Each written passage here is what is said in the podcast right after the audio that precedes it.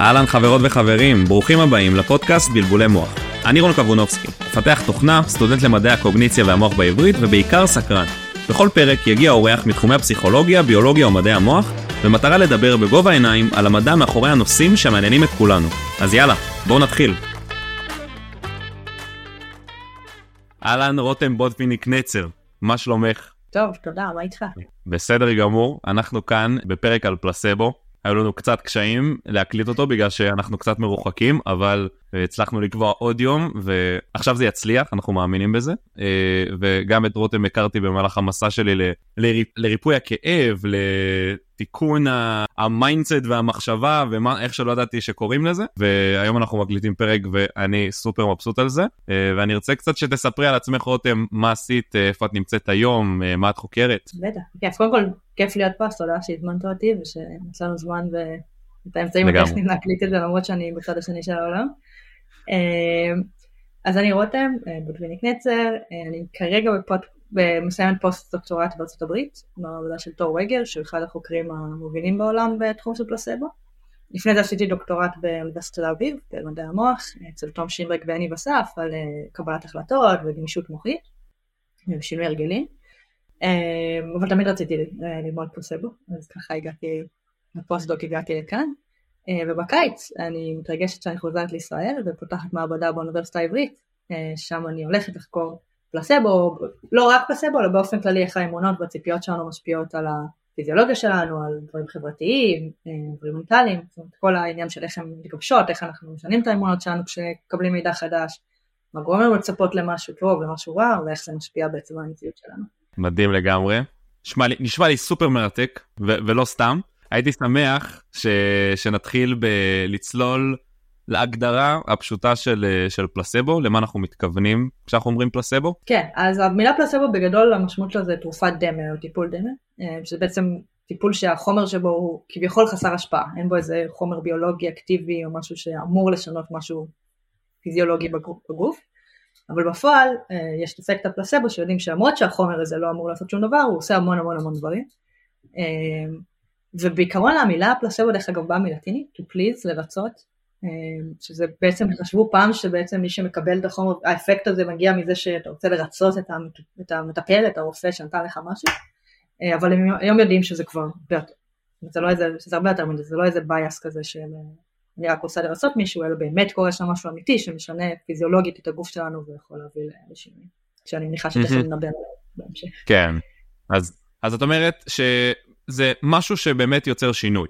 אז השאלה הקלאסית, הניסוי הכי מפורסם על פלסבו, הניסוי, התיאור הכי מפורסם על פלסבו, יותר נכון, זה אה, גלולת סוכר וגלולה אמיתית נניח למשכך כאבים, ובעצם רואים שאין הבדל. אני אקח את הגלולה הזאתי, אני אקח את הגלולה הזאתי, אני לא ארגיש את הכאב באותה רמה. הרי לא לקחתי כלום ופה לקחתי משהו, יש פה באמת חומר פעיל ופה אין חומר פעיל, איך זה הגיוני שאני לא מרגיש את הכאב, אז אני אשמח שנדבר על העניין הזה. כן, אז, אז ממש ככה, אז קודם כל זה לא תמיד אותו דבר, זאת אומרת לא, לפעמים התרופה כן תשפיע יותר מהפלסבו מן סתם, אבל מה שמדהים mind blowing כמו שאמרת זה בעצם שרגע אין כלום זה סוכר או שאפילו זה לא סוכר לפעמים זה באמת כלום וזה יכול לשנות את הכל אה, לעשות, לעשות הבדל מאוד גדול ולשכך כאב או לעשות דברים אחרים.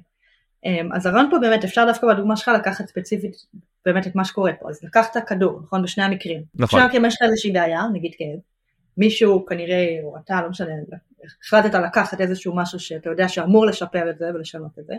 אתה מאמין בתקווה שהכדור הזה ישנה איזשהו משהו, הגוף שלך רגיל שכשהוא לוקח כדור אז קורה משהו ספציפי, תהליכים מסוימים בגוף, והוא מרגיש יותר טוב נגיד אחרי כמה זמן, אה, כי בעבר זה קרה ואתה מותנה לזה שזה קורה, יכול להיות שאתה לוקח את זה בחדר מסוים של הרופא ויש פה כל מיני אירועים כאלה שאתה רגיל לראות שקשורים להחלמה או לטיפול במשהו, יכול להיות תמונות על הקיר, זה יכול להיות החלוק הלבן, זה יכול להיות האינטראקציה, זה יכול להיות זה שמישהו, זה כמו טיפול פסיכולוגי, מישהו אומר לך הנה אני מטפל בך, הנה זה יעזור לך, תיקח את זה, שוב, יכול להיות שזו מחשבה שלך עם עצמך אם אתה סתם בבית ולקחת מהארון, אבל יש לך פה איזשהו תהליך שבו אתה קורא משהו שאמור להוביל לשיפור במצב שלך מבחינתך, ויש המון המון גירויים בסביבה שהגוף שלך מקבל שקשורים לזה, שהם לאו דווקא התרופה עצמה בחומר הפעיל, אלא התחושה של הכדור בפה, הבליעה שלו, הלקיחה שלו, מה שקורה תוך כדי, המחשבות שלו תוך כדי, הפרשנות שלך לסיטואציה.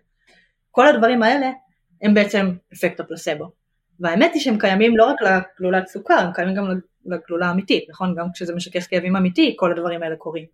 ולכן היום כשאנחנו נכון. מדברים על פלסבו וחוקרים פלסבו אז הרבה פעמים אה, יש אנשים שחושבים שלא, הכוונה היא רק לגלולת סוכר או לזה שמישהו עבד עליך, אבל זה לא נכון, בכל טיפול שהוא, אפקט הפלסבו הוא חלק מאוד מאוד משמעותי מהטיפול. אה, לא משנה אם זה טיפול, תרופה אמיתית או תרופה שהיא פלסבו והיא כביכול לא אמיתית, קוראים לה פלסבו בגלל כל מה שהיא באה איתו. מן הסתם הסוכר עצמו זה לא מה שעושה משהו. ספציפית סוכר כן יכול לעשות דברים בגוף, אבל כן. כדור דמה הוא לא מה שעושה משהו בגוף, הוא לא זה שמשכך את הכאב.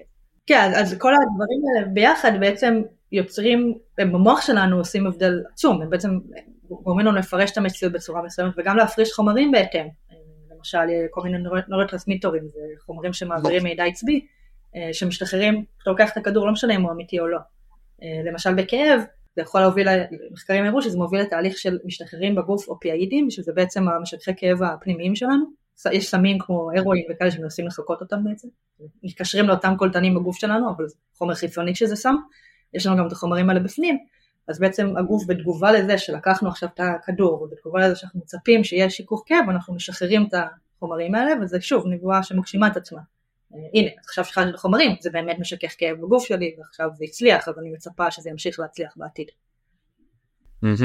אני מבין, אז אם אני, אם אני מנסה לפשט את זה, נניח ואני רוצה לספר את זה לבני דודים הקטנים שלי, אז אני, צריך, אני, אני חושב על זה בצורה הזאתי. כשאני לוקח נגיד כדור אה, נגד שיכוך כאבים, כדור אמיתי, אז מה שקורה זה שיש איזשהו תהליך בגוף, שעכשיו נניח אני הכי אפשט אותו בעולם, נניח יש uh, קולטנים שהכדור הזה יודע לחסום אותם ונניח לחסום כאב, סתם, הכי פשוט.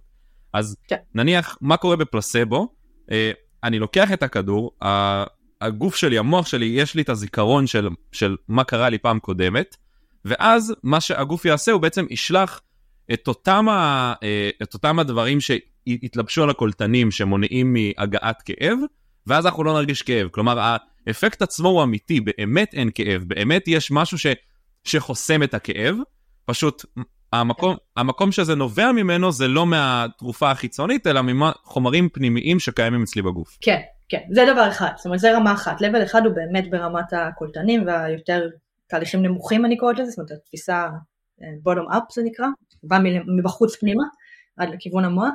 אז כן, יש את, את העניין שבאמת אנחנו מפרישים את החומרים, אם יש לנו אותם, למשל בכאב יש לנו את החומרים האלה, אם לא, למישהו אין איזשהו אנזים בגוף, אז לא, לא יופיע אנזים משום מקום ככל הנראה, אבל מה שיש לנו בתוך הגוף יכולים להשתמש בזה, וברוב המחלות יש תהליכים פנימיים שרלוונטיים.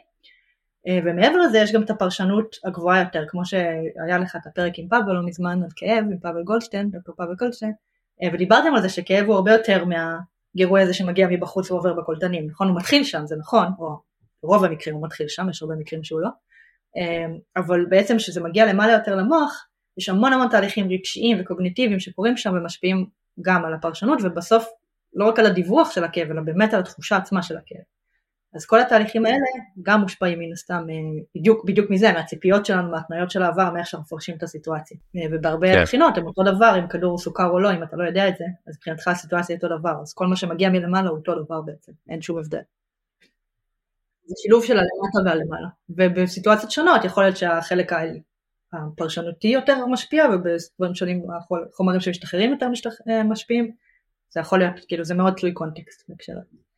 כן, אז אם אנחנו, אם אנחנו כבר נכנסנו לעניין של, של פרשנות, אז uh, אפשר להיכנס גם לעניין של, של אמונה, של עד כמה המטופל מאמין ועד כמה זה יעזור לו בטיפול. אז הייתי רוצה לשמוע על, עד, על הקורולציה הזאת או הסיבתיות או איך שנקרא לזה של בין כמה המטופל מאמין בטיפול לבין אה, עד כמה הוא יהיה יעיל במסגרת אפקט הפלסבו. אז ברוב, ברוב המקרים אה, באמת רואים שהציפייה שלך, האמונה שלך שזה הולך להצליח היא בקורלציה מאוד מאוד גבוהה עם התוצאה הסופית, לפעמים זה לא. יש אפילו מקרים ממש מדהימים שלוקחים למשל בניסויים קליניים, אה, היום הגולד סטנדרט, החובה בשביל להוכיח שתקופה עובדת זה להראות שהיא עובדת יותר טוב מפלסבו. אז מה שעושים זה נקרא דאבל בליינד, סמיות כפולה, שבעצם גם מי שנותן את התרופה וגם מי שמקבל אותה לא יודע אם הוא בקבוצת הפלוסבו או קבוצת התרופה האמיתית, שהמטרה היא שלא יהיה שם איזושהי הטיה, שלא תדע מה קיבלת. אה, כדי לראות באמת אם יש הבדל בפועל רק במה שקיבלת ולא שום דבר מסביב לזה. אה, ומה שאפשר לבדוק אחר כך זה לשאול גם אנשים באיזה קבוצה הם חושבים שהם היו.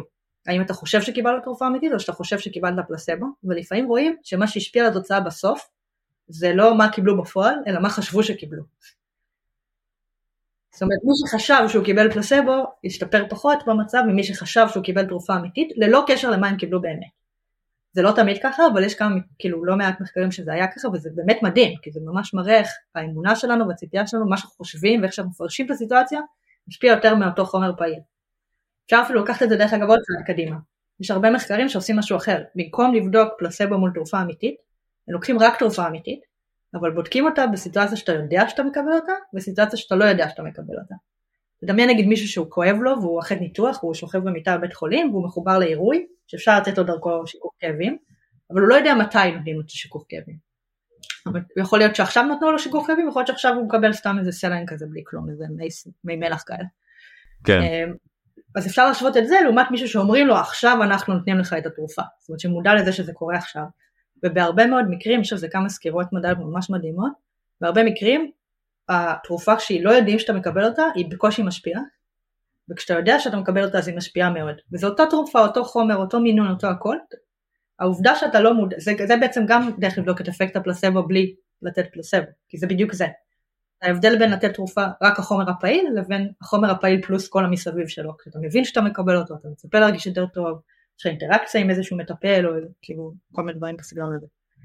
וואו זה זה גורם לי לה, כאילו זה גורם מן הסתם לאיזושהי הטלת ספק גדולה בכלל בתרופות וברפואה עצמה אנחנו כמובן לא לא, לא, לא, לא נגיע לא, ביקורת לא.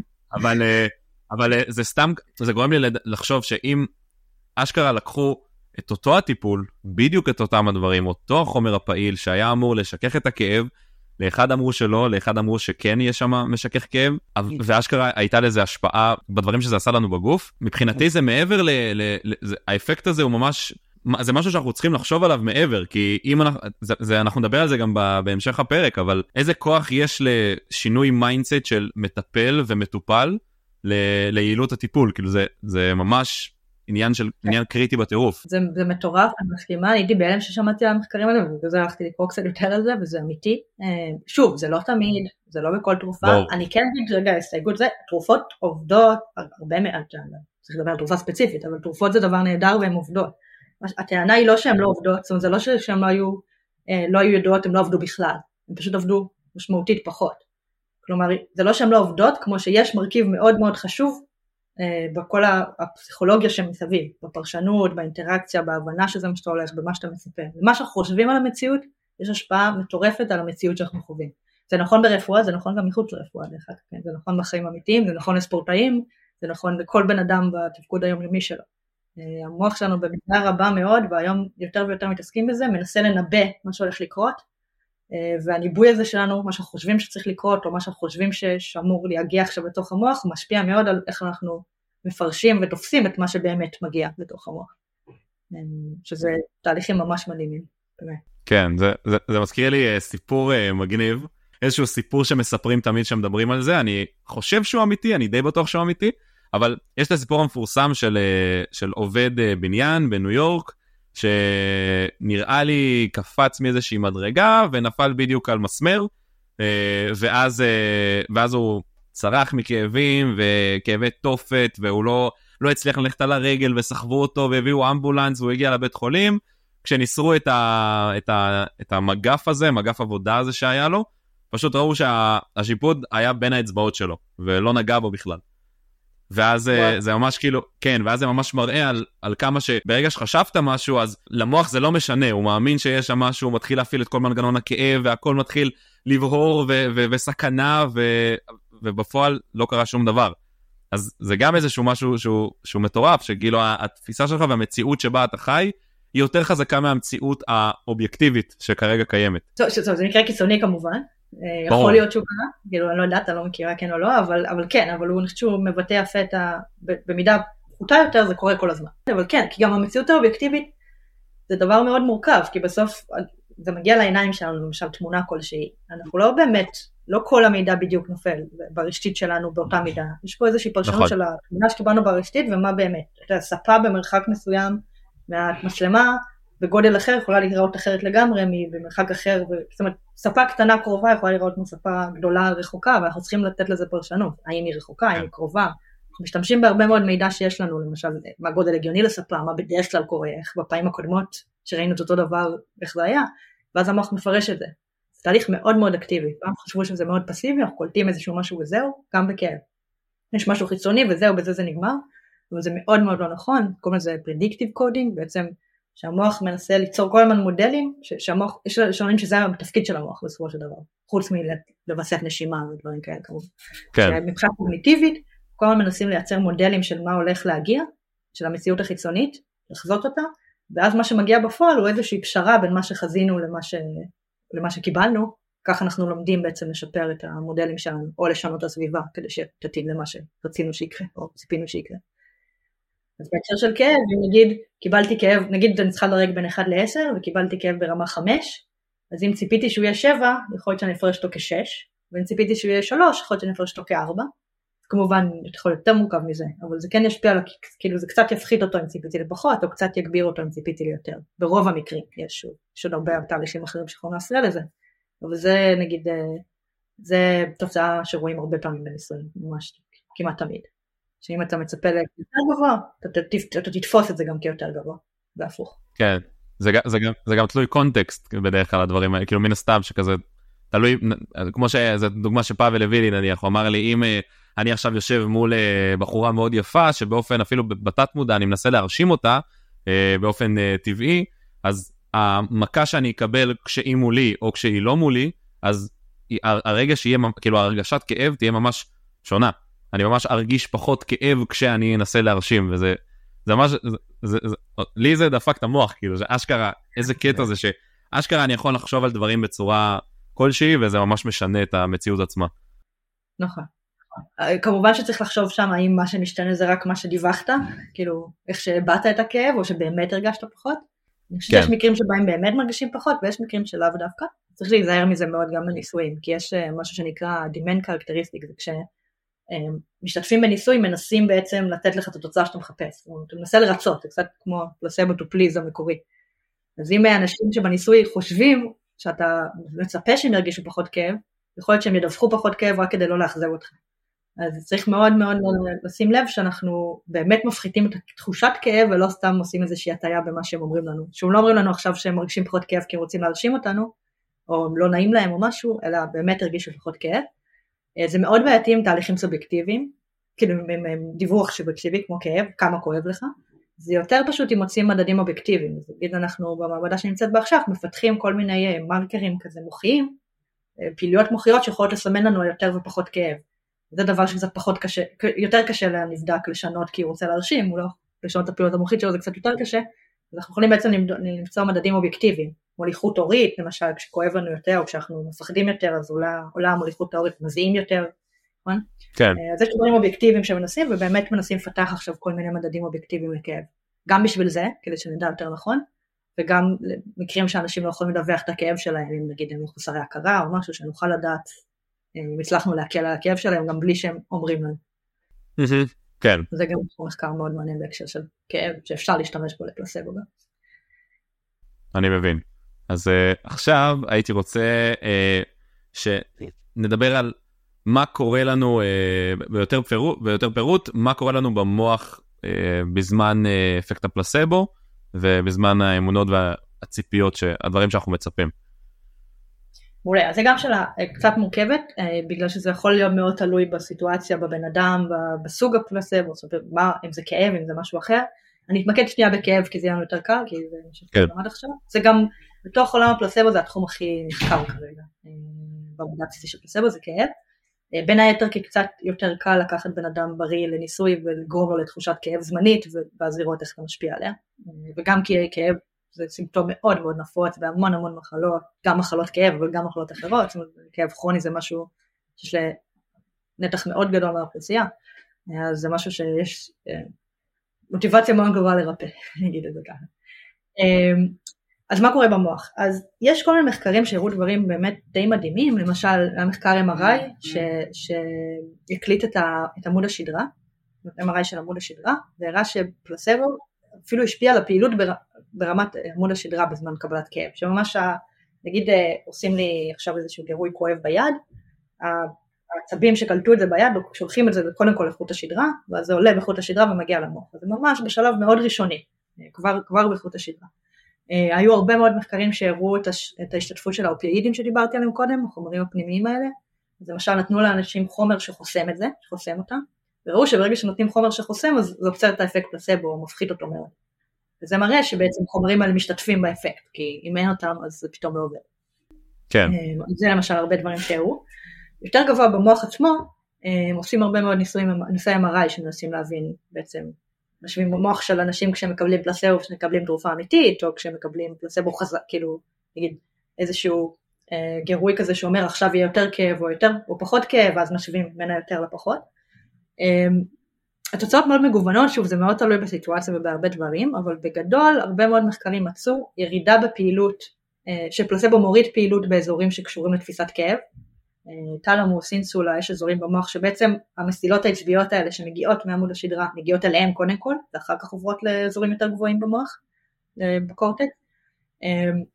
אז בעצם הראו שכבר באזורים הראשונים, שהם בדיוק האזורים שעובדים יותר ככל שיותר כאב, נגיד אם אני אתן לך, אני עכשיו אשים לך גירוי אה, של חום על היד, ופעם אחת הוא יהיה 46 מעלות ופעם אחת הוא יהיה 49 מעלות, ב-49 מעלות האזורים האלה יפעלו הרבה יותר, כי זה הרבה יותר כואב.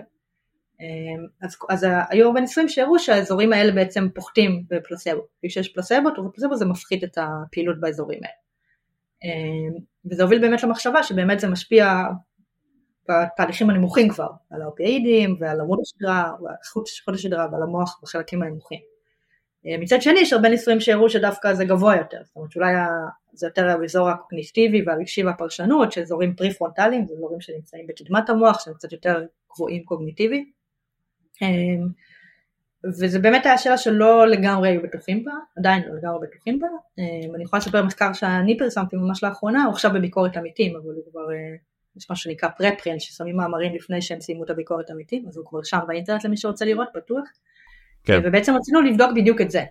בכאב, לתת פלסבו לאנשים בריאים במעבדה בזמן שהם חווים כאב, ולראות איזה אזורים מושפעים, האם זה משהו יותר נמוך במוח או יותר גבוה במוח, וההבדל בינינו לבין מחקרים קודמים זה שפשוט אספנו מדגם ענק של מלא מלא אנשים. אה, כי הרבה פעמים כשעושים מדגמים קטנים יותר אז יש כל מיני הטעיות ודברים שיכולים לקרות, אה, זה פחות חזק סטטיסטית. אז אצלנו אספנו כמעט 400 אנשים, שכל אחד מהם עבר מין תהליך כזה שהם באו למעבדה ובעצם שמנו להם קרם על היד, על האצבע, וקרם אחד אמרנו להם זה זה קרם משכך כאבים, הוא יפחית לכם את התחושת כאב, וזה היה הכל מאוד מקצועי, זה היה כזה בקבוק עם הדוויות, והם חתמו על תופעות לוואי, והכל היה מאוד מאוד אה, רשמי כזה, והיה לזה שם מגניב והכל.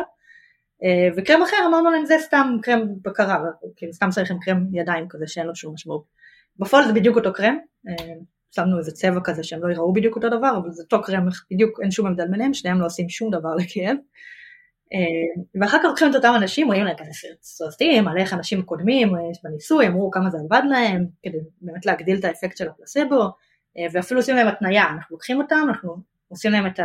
בעצם אנחנו שמים להם איזשהו טרמל זה נקרא, על האצבע, איזשהו משהו שעושה חום, אה, משדרים חום שניתן לסבול לכמה שניות, אבל זה כואב, זה כואב אבל מבוקר, והם מסכימים לזה כמובן, ויכולים להפסיק בכל כן. רגע שלא מספק, הם לא מפסיקים בדרך כלל זה בסדר.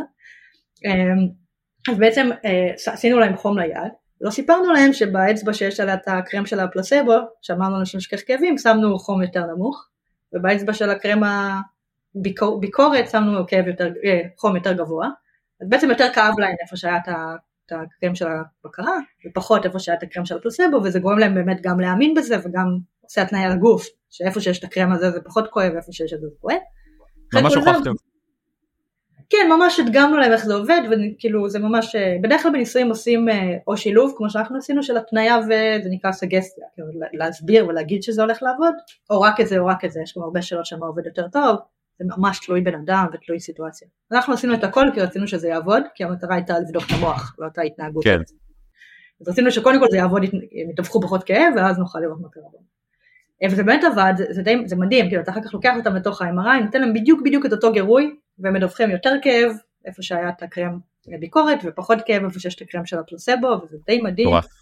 אמ, אבל אז באמת סרקנו אותם ב-MRI תוך כדי ויכולנו לראות מה קורה במוח. ובגלל שזה מדגם כזה גדול אז אפשר באמת אה, קצת להיות יותר בטוחים במסקנה שלו, כי זה באמת יותר חזק סטטיסטית. מה שאנחנו מצאנו זה שדווקא האזורים הנמוכים יותר לא הושפעו, כל אלה שכאילו הכי אחראים לתחושת הכאב הנמוכים, לא, הפעילות שלהם לא השתנתה בעקבות בין הפלסבו לקונטרול, לבקרה, אבל האזורים הגבוהים יותר, לא יודעת כמה כדאי להגיד עכשיו כל מיני אזורים, אבל הפריפרונטליים, סטריאטליים, זאת אומרת אזורים שאחראים יותר על קוגניציה ורגש ופרשנות של המציאות וה mindset שלנו יותר, הם אלה שהשתנו. מעניין. אז, אז יש פה אפקט אמיתי והוא חזק והוא יפה, אבל זה נראה שהוא בא מיותר למעלה, לפחות באנשים בריאים שחווים כאב אקוטי, כאב קצר, ולא, זה לאו דווקא אומר שבכאב כרוני זה אותו דבר, אבל לפחות בסיטואציה הזאת זה נראה שעיקר האפקט בא מדברים יותר גבוהים, מתהליכים יותר קוגניטיביים ורגשיים ולא מה... נוסיספשן זה נקרא נוסיספציה, תפיסת כאב כחוש בסיסי. כן, אז אם כבר נכנסנו למחקרים שלך, יש עוד איזשהו מחקר שהיית רוצה לדבר עליו, לספר עליו, משהו שיצא לך אה, לגעת בו ב... בתקופה שלך שאת חוקרת על פלסבו? אמ, אז כן, יש הרבה, אני חייב לראות שאני חקרתי את זה מהרבה מאוד כיוונים, בין היתר כי גם קרתה הקורונה ושיבשה לנו כל מיני תוכניות אה, בתחילת הדרך שלי בפוסט דוקטורט. אמ, זאת אומרת היינו לקראת אה, לקחת מלא אנשים ולעשות להם MRI ומלא ניסויים ואי אפשר היה להביא במשך שנה אף פעם למעבדה פה בארצות הברית. אמ, אבל בגדול דבר שאנחנו, שאני מאוד מתמקדת בו וגם במעבדה בעתיד זה בעצם, אוקיי אז הבנו שהאמונות והציפיות שלנו מאוד משפיעות על הפרשנות של, של, של, של המציאות ולמשל של כאב או של כל דבר אחר אה, והיא חלק ענק מהפלסבו אז איך בעצם זה עובד? מה הדינמיקה של זה? איך אנחנו נגיד יש לי איזושהי אמונה או ציפייה עכשיו קורה איזה משהו חדש איך אני מעדכנת אותם בהינתן מידע חדש? איך אני מחליטה בכלל, מחליטה, לא יודעת אם זה מודע או לא אבל איך אנחנו בעצם יוצרים את הציפיות האלה, אם עכשיו הגלולת דמיה הזאת, או גלולה, אני לא יודעת אם היא נכונה או לא, אה, אמיתית או לא, תעבוד או לא, איך אני, איך אני בעצם יוצר את הציפייה הזאת, נגיד שקיבלתי איזושהי תרופה והמצב שלי השתפר, איך אני מחליטה אם הוא השתפר בגלל התרופה, או כי עבר זמן, או כי ישנתי טוב, או אולי, לא יודעת, שלקחתי ויטמין C בכלל תוך כדי, ואולי זה בכלל מה שעבד, זאת אומרת, המציאות היא כל כך מורכבת, ויש לנו הרבה מאוד פרשנות והסקת מסקנות לעשות כל הזמן, אני מאוד מנסה להבין את התהליכים האלה. אנחנו עושים את זה מכמה כיוונים, כיוון אחד זה באמת אה, לקחת אמונה של אנשים במשהו, לתת להם איזשהו מידע חדש ולראות איך הם מעדכנים את האמונה הזאת. אה, מחקר אחר שאני עובדת עליו עכשיו זה בעצם לעשות למדל, שאלנו אנשים בהקשר של הקורונה עוד זה היה, זה היה די מזמן, נתנו להם איזשהו סיפור כזה על מישהו שהוא מישהו או מישהי, בני ככה וככה, שיש להם את הסימפטומים האלה, ועכשיו הם לוקחים איזושהי תרופה ניסיונית לקורונה, וזה כן עבד או שזה לא עבד או שהם לקחו גם עוד איזה משהו שהם גם ישנו ממש טוב כאילו מספרים להם איזשהו סיפור עם כל מיני אה, מניפולציות של מה בדיוק המידע שאנחנו נותנים ומנסים בעצם למדל את איך הם הסיקו האם התרופה עבדה או לא. זאת האם מה שעבד זה אז, האם כלום לא עבד בעצם או התרופה עבדה או משהו טיפול ניסיוני אחר שהם עשו עבד או סתם הזמן שעבר הוא זה שעבד או שבכלל לא היה להם קורונה מראש אה, בעצם לנסות למדל את כל הדבר הזה וזה משהו שאני עובדת עליו ממש עכשיו והוא יכול להיות רלוונטי לפלסבו כמו ש... או לתרופות כמו מתארת עכשיו, אבל גם אפילו עשינו מחקר פוליטי על זה, על איך אנשים אה, מפרשים את התוצאות בחירות, זאת אומרת זה נכון לכל תחום בחיים, זה לאו דווקא ספציפי לפלסבו, אה, אבל בהקשר של פלסבו זה ממש חשוב להבין את זה, כי חלק מהרעיון הוא שאם נבין יותר טוב את התהליך הזה של הלמידה והיצירה של הציפיות והאמונות שלנו, נוכל באמת להשתמש בו ברפואה ובטיפול ו- ולבנות לבן אדם ספציפי את ה... סיטואציה ספציפית שתוביל אותו להראות את אפקט הפלסבו, גם אם הוא מקבל טיפול אמיתי, שוב, בכל תרופה שהוא יקבל, שהאפקט שלו יהיה חזק יותר, כי נצליח למקסם את כל התהליכים האלה מסביב. וזה בעצם הכיוונים שאנחנו, שאני מנסה ללכת אליהם, שהמעבדה תלך אליהם, אה, מכל מיני כיוונים שונים, שמתחברים ביחד לאיזשהו חזון כזה, חזון של הנה בן אדם, אנחנו צריכים ללמוד עליו משהו לפני שהוא מתחיל את הטיפול, או אפילו תוך כדי גם, או אפילו לפני, אנחנו יודעים להתאים לו את הטיפול לפי זה, לא איזה תרופה ניתן לו, אלא איך ניתן לו את התרופה הזאת, איך נתאר אותה, מה נגיד לו עליה, איזה צורה היא תינתן לו, דברים כאלה. כחלק מה, מהעניין הזה אני מניח שיש גם הרבה הרבה אתגרים שמגיעים בחקר הפלסבו, לא. שזה משהו שהוא ממש לא פשוט, וכמו שאמרת, כאילו הספקת עוד להגיד בכמה מילים ש... ש... כל פעם זה הסתייגות כי יכול להיות שעוד משהו קשור ועוד משהו קשור וכל אחד הוא אחר וכל אחד אה, אה, מקבל את זה בצורה שונה. אז הייתי רוצה לשמוע על, ה, על האתגרים בכל זאת, כי זה חלק בלתי נפרד מזה. כן, אני חושבת שבאמת שני האתגרים המרכזיים, אחד זה בדיוק זה שנגעת בו עכשיו, זה שזה, ההבדלים האינדיבידואליים פה הם מאוד משמעותיים, ויש הרבה מאוד אינטראקציות בין גורמים שונים שיכולים להשפיע, שיכולים להשפיע על התוצאה. למשל, יכול להיות שאותו, שיש בן אדם אחד ש, שזה, שפלסבו באופן כללי עובד לו יותר, וכאלה שלא, זה משהו שמאוד מנסים לחפש, מנסים לחפש זה נקרא הפלסיבו רספונדרס, מנסים איכשהו למצוא דרך להבין מי הבן אדם שהולך להגיב לפלסיבו, אה, איזה מאפיינים אישיותיים יש לו אולי, איזה גנט, גנים יש לו, יש הרבה מחקרים גנטיים. מצאו כל מיני דברים, אבל עד עכשיו נראה שאין ממש עקביות, זאת אומרת זה נראה שזה מאוד מורכב ומאוד קשה באמת למצוא, ושיכול להיות שאותו בן אדם בדיוק עם אותם גנים ואותה אישיות, אה, בסיטואציה אחרת יגיב מאוד חזק ובסיטואציה אחרת יגיב מאוד חלש. וזה לא לגמרי ברור מה ההבדל בין זה. אני חושבת שמה שקורה שם זה באמת המבנה הציפיות והאמנות שהוא מגיע לתוך הסיטואציה ואיך הקונטקסט משפיע עליהם ולכן אם נבין יותר טוב את התהליכים האלה נוכל אולי לעשות יותר פרסונליזציה לסיפור הזה ואז אולי נצליח להשפיע יותר על כל בן אדם. אבל זה באמת מאוד מאוד מורכב, יכול להיות שלאותו בן אדם סיטואציה אחת זה יעבוד, סיטואציה אחרת לא, יכול להיות שבאותה סיטואציה בן אדם אחד זה יעבוד, בן אדם אחר לא, עם רופא אחד כן, רופא אחר לא. גם האינטראקציה בין המטפל למטופל היא קריטית פה, יש הרבה מאוד מחקרים על זה. יש דברים מאוד כלליים, אם המטפל נראה מקצועי ומתנהג במקצועיות ויותר חם ואינטראקציה אנושית יותר, זה בדרך כלל מביא לאפקטים יותר גבוהים, כמעט תמיד. אבל יש גם דברים שהם יותר ספציפיים לסיטואציה, זאת אומרת אם מי תרגיש שהוא חם ויש לך תקשורת טובה, זה משתנה בין אנשים מן הסתם. אה, אז שיש פה מאוד משמעות למי המטפל בסיטואציות רפואיות או פסיכולוגיות.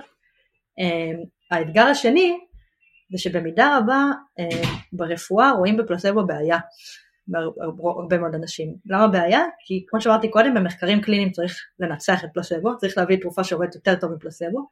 בדיוק. וזה מאוד מאוד קשה וככל שעובר הזמן נראה שזה הופך להיות יותר קשה. שאפקט הפלסבו גדל באוכלוסייה בממוצע, יש מחקרים שמראים, והתרופות פשוט לא מצליחות לנצח את זה. בעיקר דרך אגב תרופות שקשורות למוח. אה, דיכאון, חרדה, כאב, דברים כאלה. יש תרופות, שוב, אני אגיד שוב, יש תרופות שעובדות, זה לא שאין, אבל כשמנסים להביא פתרונות חדשים, הרבה פעמים זה המחסום שזה יתקע בו. וחברות משקיעות מיליארדים, מיליונים של דולרים, בשביל להגיע לשלב שהן מגיעות למחקר הקליני, לניסוי הקליני האחרון הזה שמשווה לפלוסבו, וזה נופל שם, וזה גרם לחברות לפני קצת יותר מעשור לסגור ממש מחלקות של נוירוסיינס, כאילו מרוב שהם התייאשו מהסיפור הזה. אמ, אז הרפואה רואה בזה בהרבה מאוד בעיה, כי, כי יש את זה, זה מפריע להם להצליח לפתח דברים, וזה כביכול חושבים שזה דורש לעבוד על אנשים, אנחנו לא יכולים לעבוד על אנשים כי זה לא אתי, אני לא אגיד למטופל שאני עכשיו שהבאתי לו תרופה ובעצם מביא לו סוכר כי זה, כי זה, לא, זה לא בסדר, זה לא אתי לפחות כן. במדינות מערביות, זה עכשיו לא אתי, יש לי פה חברים מפקיסטן וכאלה ששם זה לא היה בעיה בשום צורה לעשות את זה, וזה עובד, זה, זה כאילו, אני לא אומרת את זה כדי לגחך עליהם דווקא, כאילו זה, אני מבינה את הבעיות האתיות, צריך איכשהו למצוא משהו כי זה עובד, זאת אומרת, הסיבה שנתנו את זה שם כי זה עבד. אמ, אז אני חושבת שזה אתגר מאוד גדול לנסות להבין איך אפשר לקחת את האפקט פלסבו ובאמת ליישם אותו ברפואה. ואנחנו החוקרים של הפלסבו שכאילו מאוד בתוך זה, אנחנו כאילו מנסים, כל הזמן המסר שמנסים להעביר זה תקשיבו זה, אתם לא צריכים לעבוד על אף אחד, זה בדיוק הקטע שצריך להבין פה, אנחנו, אני לא חושבת שצריך לתת פלסבו לאנשים בהכרח כדיספשן, כאילו לעבוד עליהם, לרמות אותם. אני חושבת שצריך להבין את אפקט הפלסבו, לקחת את ההבנה הזאת ולהשתמש בה בכל טיפול שנותנים. כשנותנים תרופה אמיתית, להבין שחלק מהאפקט של התרופה הוא תמיד פלסבו, ואנחנו יכולים להגדיל את האפקט תקרה כמעט, כמעט אין תקרה כאילו, זאת אומרת זה אפקט שאנחנו יכולים להגביה הרבה יותר בקלות מאשר להגדיל את האפקט של החומר הביולוגי ולמצוא חומר ביולוגי יותר טוב.